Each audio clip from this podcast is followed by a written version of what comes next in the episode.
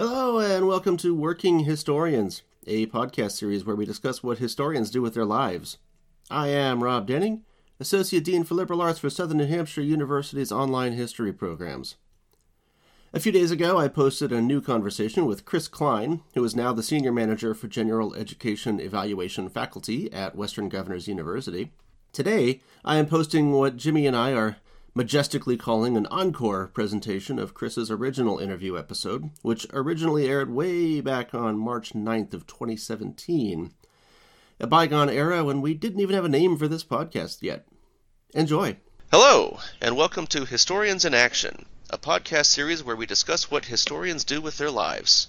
I am Rob Denning, lead faculty for the history program at Southern New Hampshire University. Today I'm talking to Christopher Klein, an instructor and learning community facilitator in the history program at SNHU. Here we are going to talk about how he got into the history game, his research interests, how he interacts with students, and what advice he has for students looking to break into the history profession. So, what is your name and what do you do? Oh, my name is Christopher Klein. I go by Chris and I am an adjunct instructor at SNHU and also a learning community facilitator. And the learning community, slightly different take on the idea of being an adjunct instructor, as it gives me the opportunity to provide resources and assistance to students as they make their way through the uh, graduate history program, um, based upon their needs and what we're seeing in the classroom, and uh, really just focusing on providing additional academic resources to assist in their success. Great. And uh, what is your academic background and your professional background? Well, I have academic background. I have a uh, bachelor's degree in American history from Thiel College, uh, located in Greenville, Pennsylvania, and one master's degree from Norwich University in Northfield, Vermont, and a second master's degree in American history from American Public University System in Charles Town, West Virginia. Professional background: I've been an adjunct instructor for about seven years now. Started in 2010 uh, with a community college in southwestern Pennsylvania, and it has just gradually um, grown and opportunities have increased both in person and online teaching modalities. And what are your uh, research and teaching interests? Uh, research interests. My master's thesis for history focused on the Revolutionary period. I actually focused on the uh, Whiskey Rebellion and why it had to occur in southwestern Pennsylvania. So I really have a solid interest in that pre-revolutionary, the colonial period I like to call it, but that pre-revolutionary period really into the early republic and those issues that developed and you know the rise of partisan politics and all that is really intricately woven into why the whiskey rebellion had to occur uh, and when it did occur in southwestern pennsylvania teaching interest I really enjoy survey courses, teaching at the undergraduate level, and then obviously at the graduate level, we get to into more theory and why we do what we do. So I like to say it's varied, and I enjoy that because it allows me to stay fresh and stay focused, and also maintaining really an awareness of new trends and new ideas, whether it is your basic survey course or whether it is more at the, the graduate level, focusing on you know, whether it be historiography, historical research methods, or, you know, pick your graduate level course. But we focus on and we really maintain that fresh approach to the overall material and the content. Yeah, I have the, the same approach to the surveys and the gateway courses is that it kind of forces you to be the generalist that you have to be if you're going to interact with the public. We we academics tend to in our advanced studies we focus on a very small topic and we end up speaking to a very small group of people who know about that topic, but uh, the survey classes are where historians can really engage with a much broader public because we have to, well, literally in the survey classes, these are a lot of these are general education type courses, but since we're also covering a very broad topic, we're also um, have to know a lot of a lot of material and be able to engage with a broader public in uh, in uh, effective ways. Exactly. With your your whiskey rebellion topic, you were talking about why it ha- it happened in uh, Pennsylvania. Was this because of a geographical uh, or a political or social? What were the what was the kind of context that made it happen in Western Pennsylvania? all that and more. Um, and, the reason I say that is the fact that obviously anybody familiar with Pennsylvania knows it, it's a very diverse state in and of itself by virtue of its size, running east to west. But at the same time, what you have in Pennsylvania is if you start to look at the geography, you know, you have the mountains, for example, that really break the state up. And it, one of the things I did as an example to highlight this in my research was I took a trip down the Pennsylvania Turnpike. Obviously, traveled on it many, many times, but you have tunnels uh, on the turnpike. And once you go through the very last tunnel before you approach the, the Shippensburg exit, if anybody's familiar with uh, Pennsylvania, you come out of that tunnel as you're going east, and the state, it's just really like it opens up and you're almost in a different area. And the reason for that is the mountains in western Pennsylvania are barriers. They're natural barriers. And what was occurring in western Pennsylvania at that time, and also into a larger context, uh, western Pennsylvania Western Virginia at that time, and then down into Kentucky and things like that. So you have a connection that runs really north to south amongst people in this region.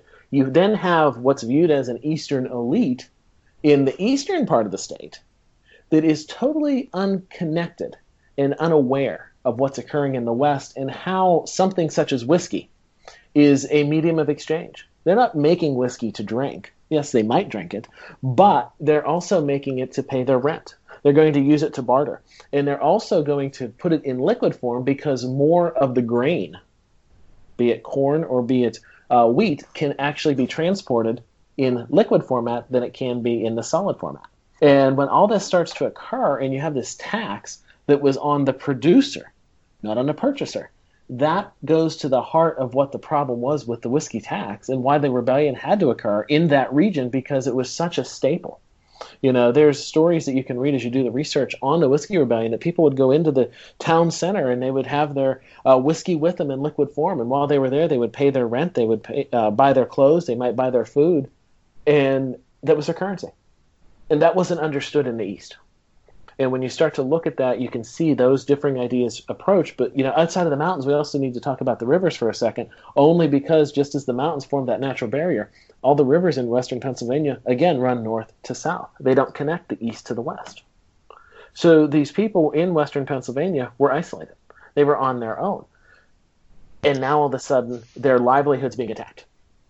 So we had a situation where you've got kind of East Coast elites running the government, setting taxes and all of that, and and you've got an isolated group of folks out on the west who basically don't have the resources to pay those taxes and everything. And they're mm-hmm. since they're based on this kind of barter economic economic system with whiskey, uh, it's just it just doesn't mesh with what's ha- what the expectations are back on the eastern side of the state. That's it, and you, it's really the same conversation that occurs in the modern period. Uh, you know that term East Coast elitism. That's something that we hear in the modern times, and it existed back in the colonial era, era and the post-revolutionary period as well, because it was just two totally different ways of living, and it wasn't understood. And in our modern system, it's kind of a we, we tend to talk about the, the urban-rural divide. It's kind of a yep. similar type dynamic. Exactly. Exactly. Interesting stuff. I like it. So, um, how did you end up in your current jobs? A lot of persistence. Um, I, you know, and I, I say that, and I mean it. And the reason I say that is because of the fact that um, prior to serving as an adjunct instructor, I worked for Walmart for a 13 and a half year career, is what I had. And through that time, it allowed me, obviously, I had a great career with Walmart, and everybody always says it's the only company that you can work for, change jobs, but maintain your same career because there's so many different opportunities.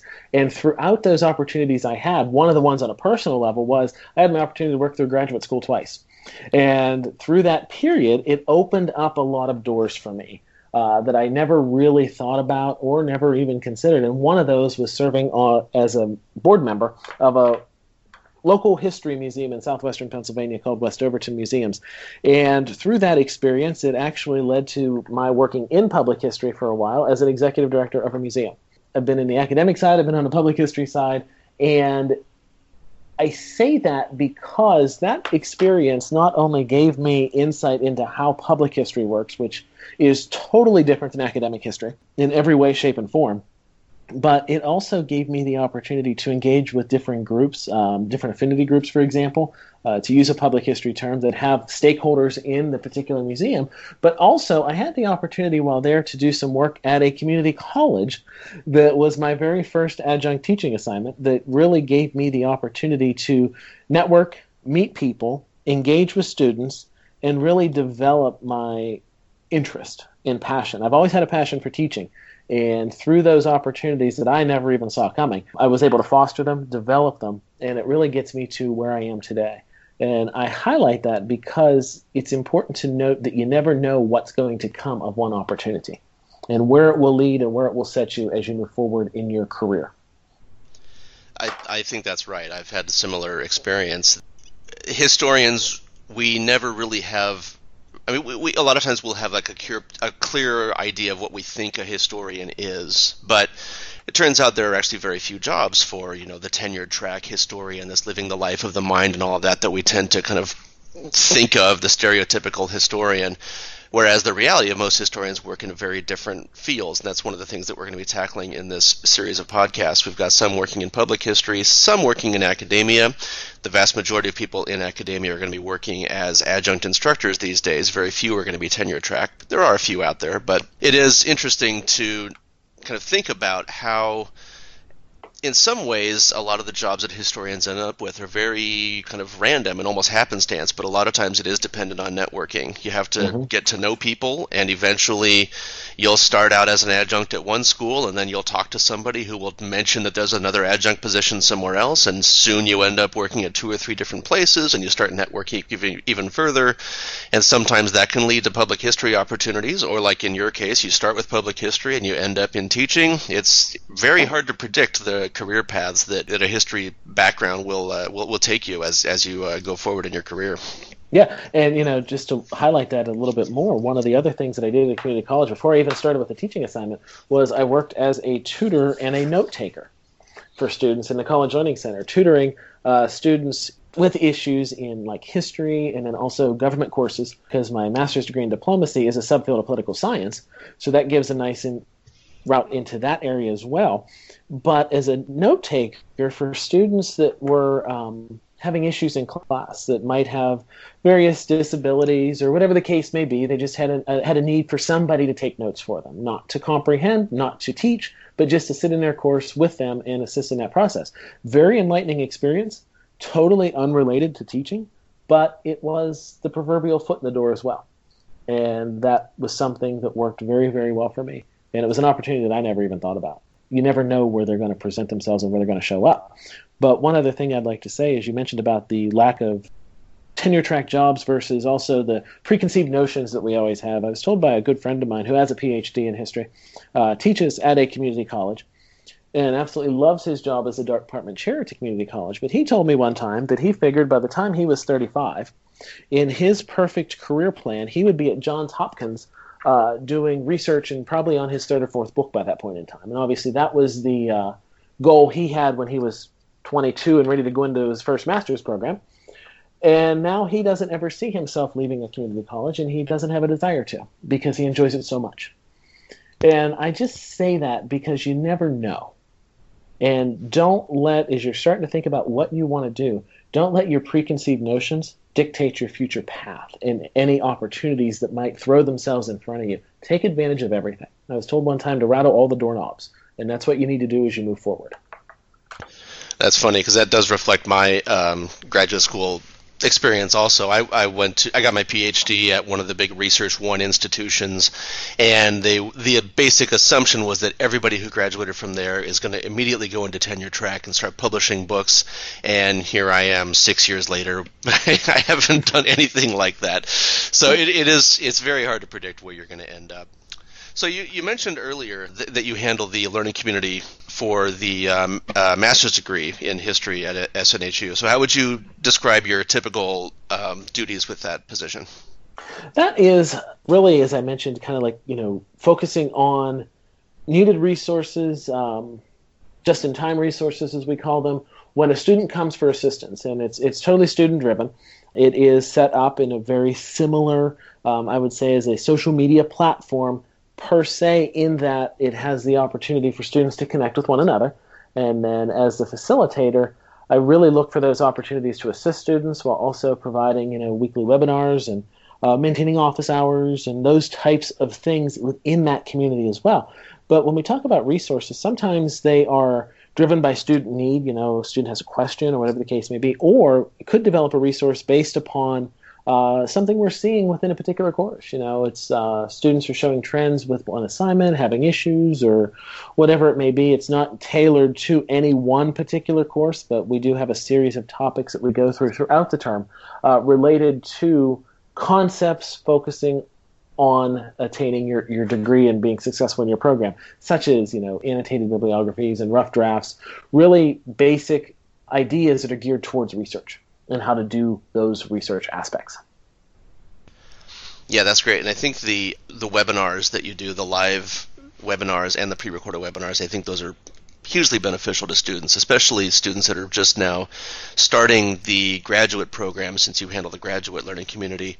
Students a lot of students are coming into the program with either their degree in history is very old or maybe they majored in something else as an undergrad. So I think it is very valuable for them to check out these webinars that you're holding so it'll help to ease them into this graduate history program which is which can be very difficult for new students uh, who aren't used to graduate level work but also uh, may have may not have a clear understanding of what graduate study in history is like.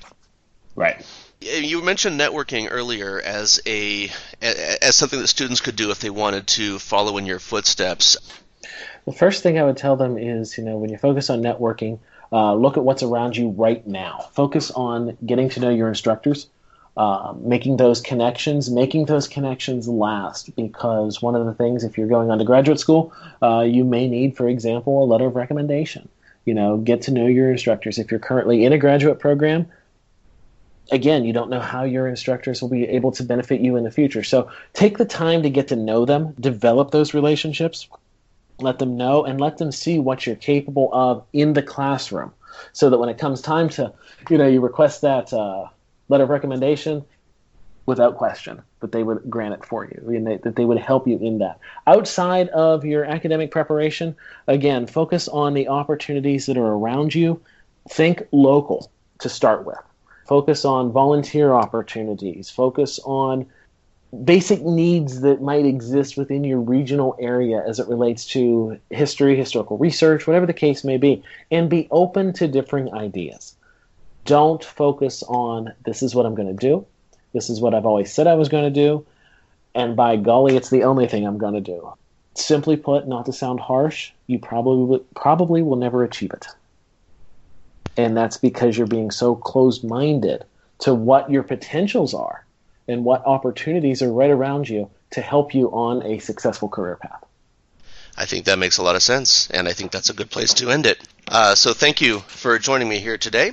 And thank you all for joining us today. This episode appears on the Working Historians podcast feed, and you can subscribe to that feed on any podcast app including Apple Podcasts, Google Podcasts, Stitcher, Lyceum, Podbean, or whatever else you prefer. That way you won't miss any episodes and you'll continue to hear about all the other cool stuff that historians do with their lives. If you have any questions or comments for this, or any of our other podcasts, send us a message to workinghistorians at gmail.com. Follow us on Instagram at Working Historians and on Twitter at Work Historians. For Chris Klein and Jimmy Fennessy, I'm Rob Denning. Take care of yourself and each other.